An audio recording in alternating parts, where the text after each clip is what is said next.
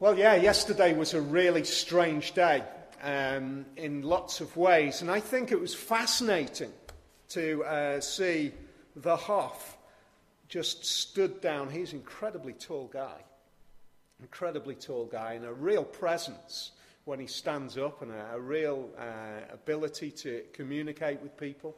But he stood up here and he gave a little bit of a rah rah kind of motivational speech to the VIPs.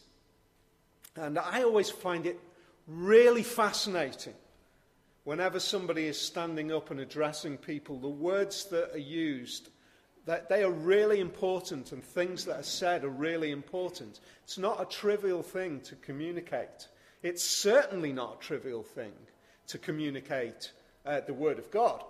Uh, but to stand up in front of anybody and say things is, um, really interesting to hear what's being said. Let me just give you a few snippets because it just, well, I guess one of the things that really stood out to me was the, the amount that is invested in another person in terms of their worth and uh, the importance that many people who were here yesterday placed in a person. He was a really important person to them. We could say he was a hero to them.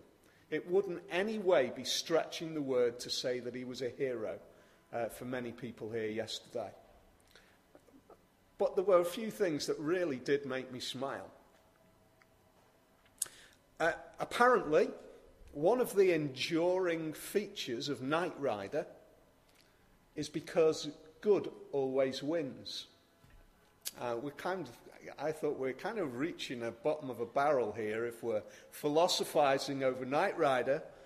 Um, but we took on another step, which was that one of the enduring features of Baywatch, stop laughing, one of the enduring features about Baywatch is that it saves lives. I really thought, nah.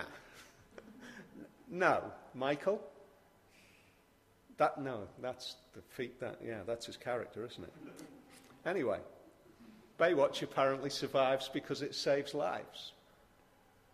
KITT, in conversation that had with KITT, apparently is the ultimate, said with all sincerity, the ultimate father figure. So consistent, so faithful.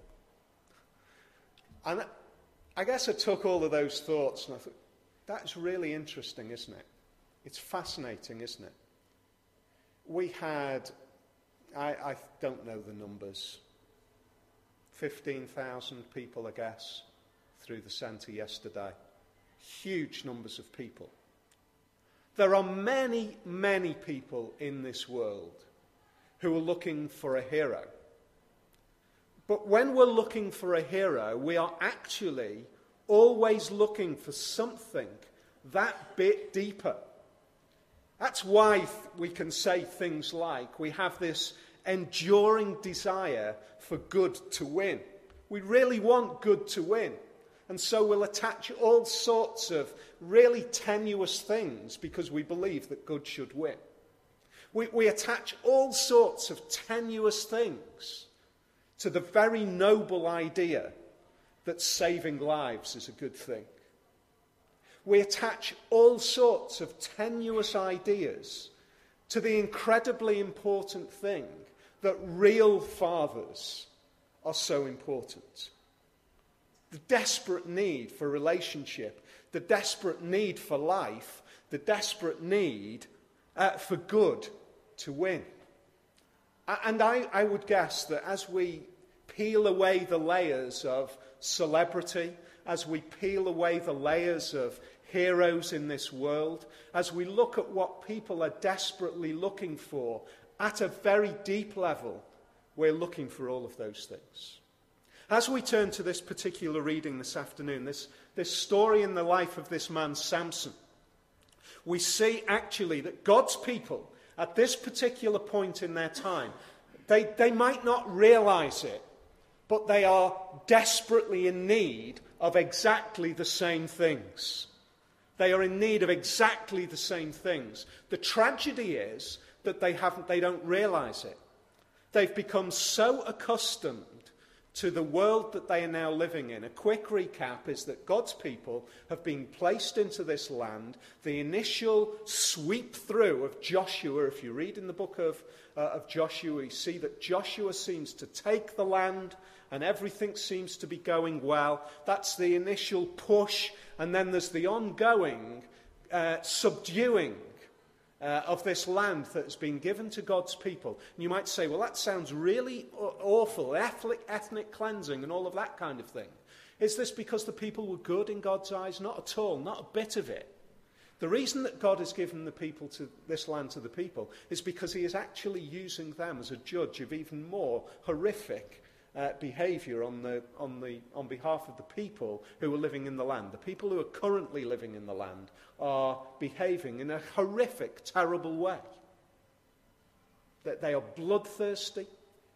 The kind of people who, if we put it into today's context, the kind of behaviour, the kind of people that uh, the Security Council would put forward a resolution to deal with that's the kind of people that we're dealing with in the land before God's people go in. And so God is using his people as a source of justice in the land.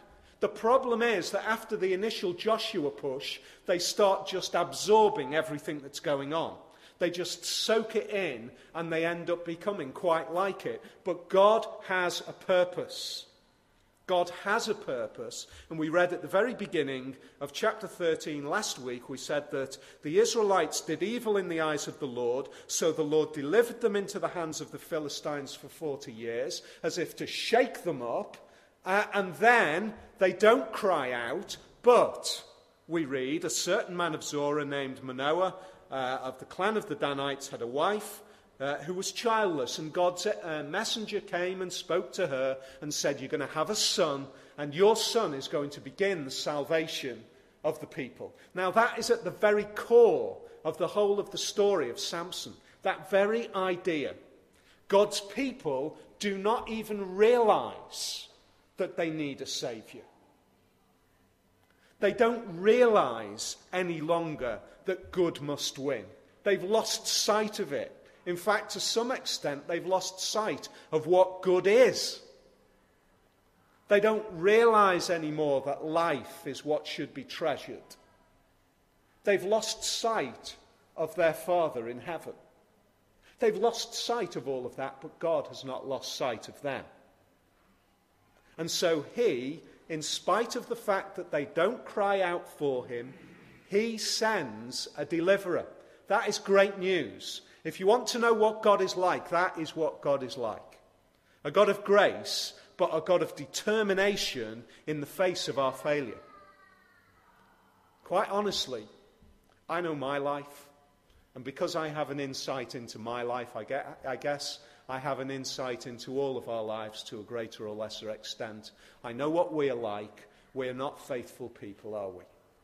We do not work and continue to live the lives that we ought to live. And so, because we are like that, we need a God who is faithful. And that is one of the great streams running through the Bible, and it's one of the primary streams running through the life of this man, Samson. Really, God's people need a hero. Now we come to chapter 14. And uh, in chapter 14, we start to see well, how does this hero become evident? Well, Samson went down to Timnah and there saw a young Philistine woman. When he returned, he said to his father and mother, And you get the drift. Go and get her for me. I want her to be my wife. That's who I want. And um, the father and mother in verse 3 a little bit concerned. Isn't there an acceptable woman among your relatives or among all your people? Must you go to the uncircumcised Philistines to get a wife? And that's it.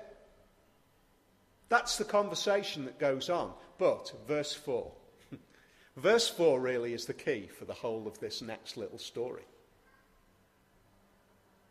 Verse 4 says, his parents did know, not know that this was from the Lord.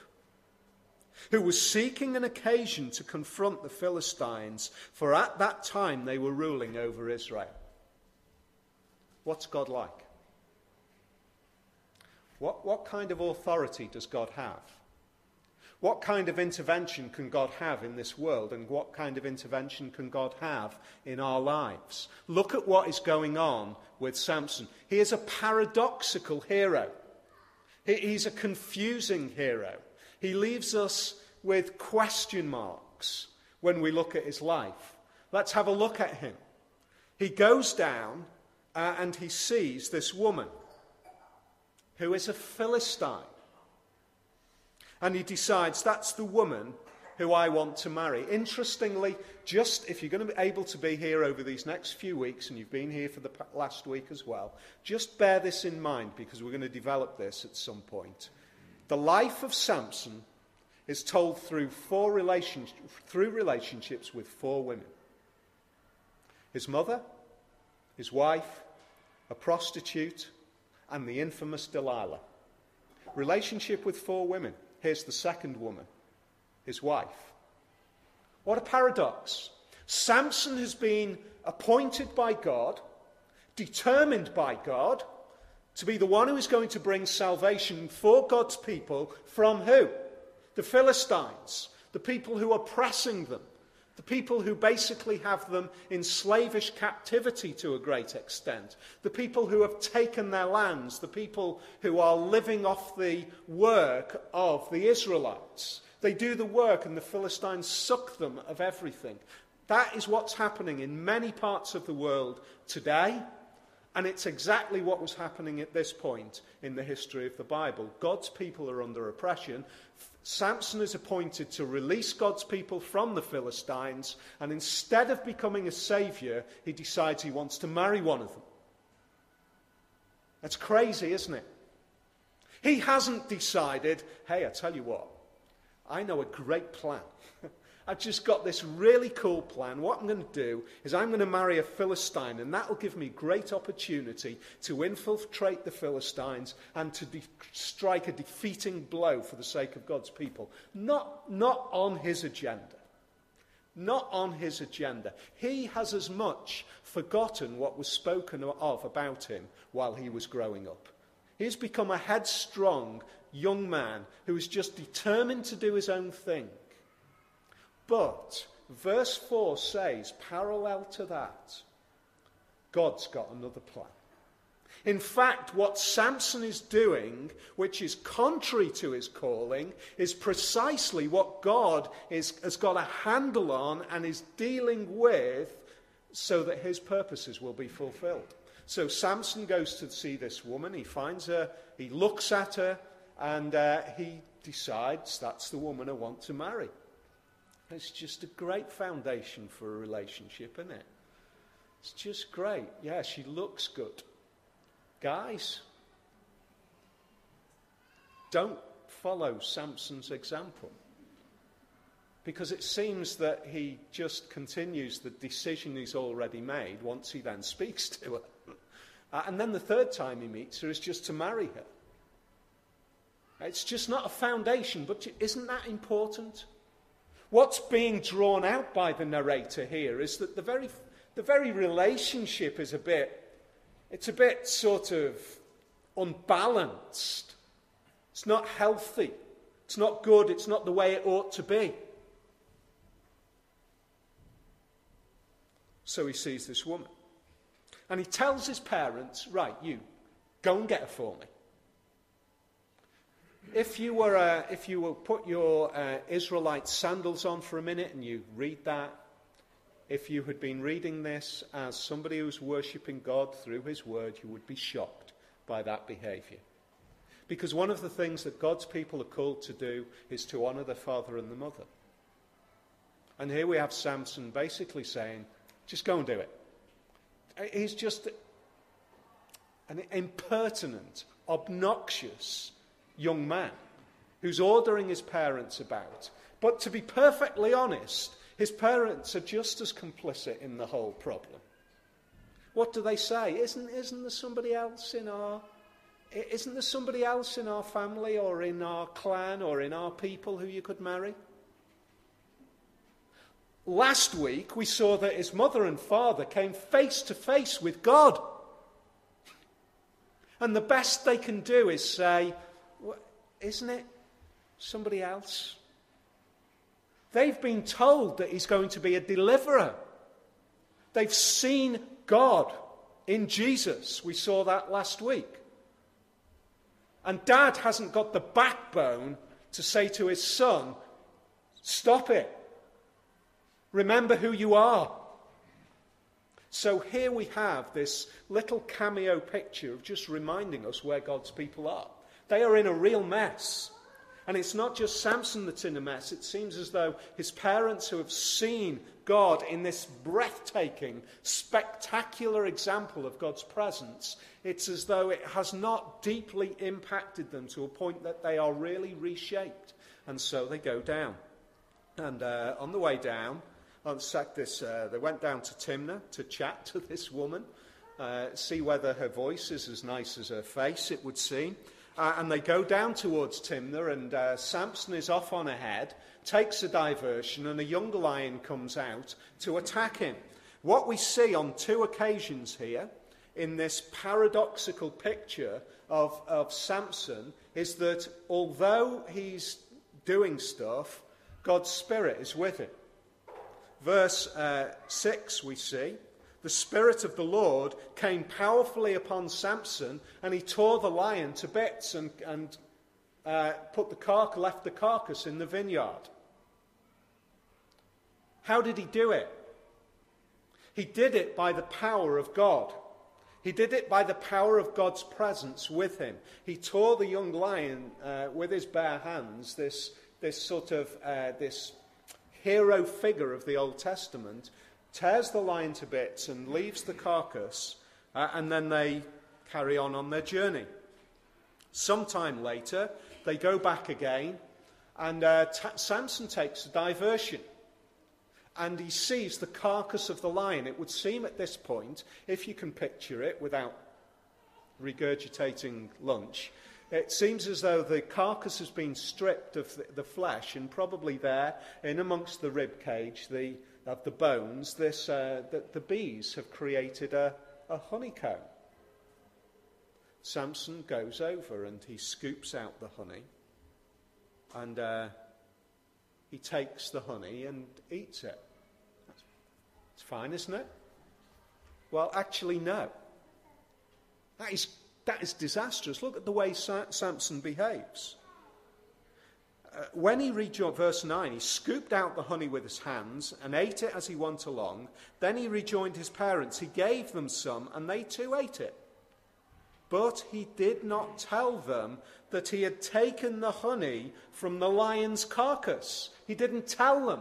Why does the narrator specifically pick up on that and say he didn't tell them? Because if we remember what Samson was supposed to be, he was supposed to be a Nazarite. If we go back to the book of Numbers, what we find in the back book of Numbers is a Nazarite is somebody who, for the whole of the, per, the um, extent of their vow period, they are to go through certain rituals. They are not to cut their hair. Various other things. They are not to drink strong drink. They are not to touch any dead carcass, any dead carcass, they would become unclean, and anybody who they touched as a result would become unclean. And here we've got Samson, who is a Nazarite from birth. He is set aside from birth, who quite clearly is not living up to it. And he knows it because he doesn't tell his parents that he he got the honey out of a dead carcass. You see what's going on? We've got a guy who is living a life and he's not living it eh, in accordance with the way that it ought to be. And at the same time, we read in verse 6 that the Spirit of God was upon him and he tears this lion to bits. Anyway, we see the story go on. He sets them a riddle. Out of the eater, something to eat, out of the strong, something sweet. I think that's actually the motto still for Tate and Lyle. Pretty sure it is. It's golden syrup. Little picture of a lion carcass with bees flitting around it and the little, uh, the little riddle underneath. Fairly sure that's still the case. Out of the eater, something to eat. Out of the strong, something sweet. Here he is. He's down now with the Philistines, and they've appointed 30, it says, it says sort of companions, but the words that are used probably suggest that they were almost, almost security guards, almost keeping an eye on him, but, but in the guise of companions for his wedding. And they go on this seven day drinking binge, during which he sets them this riddle. For three days they could not give an answer. On the fourth day they said to Samson's wife, Coax your husband into explaining the riddle for us, or we will burn you and your father's household to death. Did you invite us here to steal our property? They've got a problem now. If they can't tell Samson the answer to the riddle, they've got to pay up. They jumped in pretty quickly with the riddle because, you know, between 30 of them, surely they can sort out one answer. They jump in quickly. They all get a suit of clothes, which in those days was a massive gift. To have a second suit of clothes was a big gift. Uh, and if they can't answer the riddle, Samson gets 30 suits of clothes. And so they threaten to basically burn down our house and the house of her father if she can't get the answer. she starts sobbing. Oh, she's whinging and she's moaning, she's crying. And why does the narrator tell us that? Because he's just wanting to show us here, you know, that the whole relationship is a real mess. The whole relationship is a real mess. What would have been the right thing to do? Samson, let me tell you what's happened. I've been approached and they're going to burn our house down if they don't tell us, if, if you don't give them the answer to the riddle. We're in trouble. That's relationship, but no, what she does is she becomes part of the, the blackmail plot, uh, and the whole thing is a real mess. They come back on the very last day when he finally relents, when her crying just gets the better of him, and uh, she te- he tells her the answer. They come back to him, and the whole thing goes off. Verse 18. Before sunset on the seventh day, the narrator just wants to dramatize it. We're getting right close up to the final point, the very moment where it's all payment time. Just before sunset, they come with the answer. What is sweeter than honey? What is stronger than a lion? As if we just want a, a black marker pen to underline the relationship look at the derogatory way in which he, he speaks about his uh, wife. If you'd not ploughed with my heifer, that's, that is apparently as charming in Hebrew as it is in English. It's not particularly great, is it? But doesn't it just say that's the way it is? Then we find, verse 19, what is the result? The result is then the Spirit of the Lord came powerfully upon him again. God worked again through Samson. How did God work again through Samson? To go down to Ashkelon, to take 30 Philistine men, to kill them, to take their clothes, and to give them as a gift. And then he goes back and sulks with his parents. Now let's connect the dots. God's people are oppressed by the Philistines. God says, I'm going to send a deliverer. And God says, I will make sure that that deliverer fulfills. Even when that deliverer has lost the plot, I will set up a, a situation where, what? Where he sees a woman, where a lion attacks him, where a, a, uh, a lion's carcass becomes the honeycomb for a beehive where the honey is given to his parents, where Samson then uses those very steps to create a riddle which they find a way to blackmail his wife and then answer, which results in Samson becoming angry and striking a blow against the very Philistines who God has said he is going to save them from. That is remarkable, isn't it?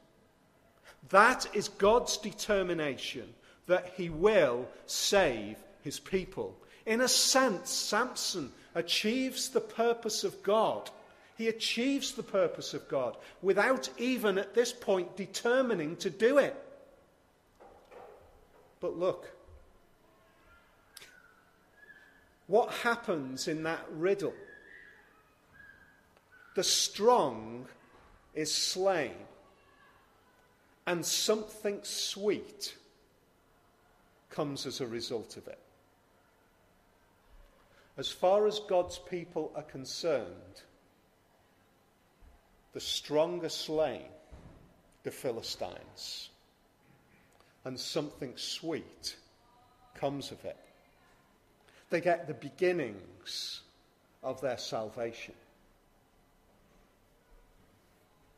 You know, the thing is this as we look at that and as we, we see the beginnings of God's purpose in the life of Samson, the introduction of this man, one of the things that we realize is, to be perfectly honest, this hero isn't good enough, is he? This hero just is not good. What does he do? He begins the salvation. Yes, absolutely. He does it by God's hand. Yes, absolutely. The people are able to look back, and as Hebrews 11 says, Samson acted in faith Yes, absolutely. But he's not an ultimate saviour, is he? He's not really good enough. One of the ways in which God works, and, and if we can get hold of this, it's as though, you know, sometimes you need a little piece that just drops into place to begin to see how the whole of the Bible works together. If we can see this, it helps in so many ways. God sets markers, indicators, which become clearer along the journey because this Saviour is only a pointer. This Saviour is only ever a pointer. What is this book about? It's about Jesus, the ultimate Saviour. That's, it's as though Jesus is the very hub of the wheel. And every little story that goes on on the rim, the spokes attached to Jesus, the spokes point to Jesus. How does Samson do that? What does Samson point to us? Well, it's like this we cannot live with a paradoxical hero. We need an ultimate hero. We need a hero which sounds something like this. We need a hero who is not faithless to his father. We need a hero who is faithful to his father. And Jesus comes along and he says, Let me tell you that I am here to obey my Father. Everything that I do, I will obey my Father. And so Jesus becomes a, a hero who, contrary to Samson, obeys in every way. We see Samson, who, who is a Nazarite, separated, pure, holy, perfect. And then we have Jesus of Nazareth, the ultimate Nazarite, the one who is ultimately pure. So when Samson takes from the carcass and touches the dead and becomes unclean,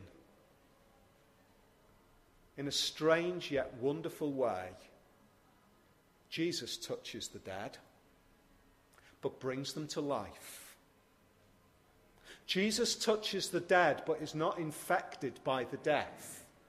Jesus touches the dead and he brings life. Jesus touches the dead and he doesn't become unclean. He maintains his purity and his perfection. How do you think it is that Jesus was able to walk up to dead people and touch them or breathe uh, over those who were, who were blind or touched the eyes of those who couldn't, the eyes of those who couldn't see. How do you think it was that Jesus was able to do that? Because he was saying, I am the one who brings life. I am the one who brings hope. I am the one from, who brings healing. From me, everything good streams because I am ultimately pure. Jesus comes as the Son who is pure. And then, amazingly, Jesus comes along and he confronts the ultimate roaring lion. Peter says this Be alert. Now, listen, those of you who are believers in Jesus, he says this to us Be alert, be sober minded. Your enemy, the devil, prowls around like a roaring lion looking for someone to devour. That is what we are facing, and yet Jesus confronts Satan as he tempts him in the garden, and he triumphs. And he is successful. And on the cross, he rips apart the power of Satan and tears it to bits by dying. The strong defeats what seems to be strong. the strong in Jesus dies. But what honey comes out of that carcass? What honey comes out of the carcass that hangs on a cross?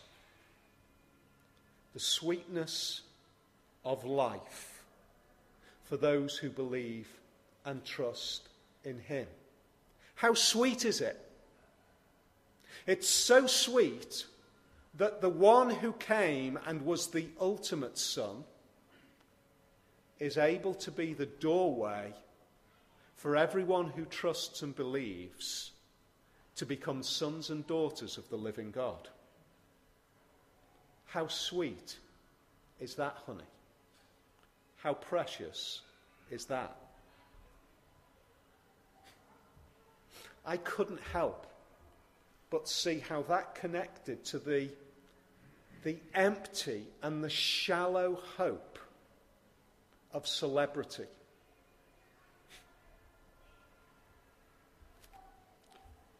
We desperately want good to win. But I'll tell you now, Knight Rider or any other story of this world or any other creation or hope of humanity or any invention or any organization which is fighting for good to win, and there are lots of organizations in this world that are fighting for good to win, and they're doing great stuff, but they can't ultimately bring the great success of good winning. They can't. But Jesus makes good win. He is my hero.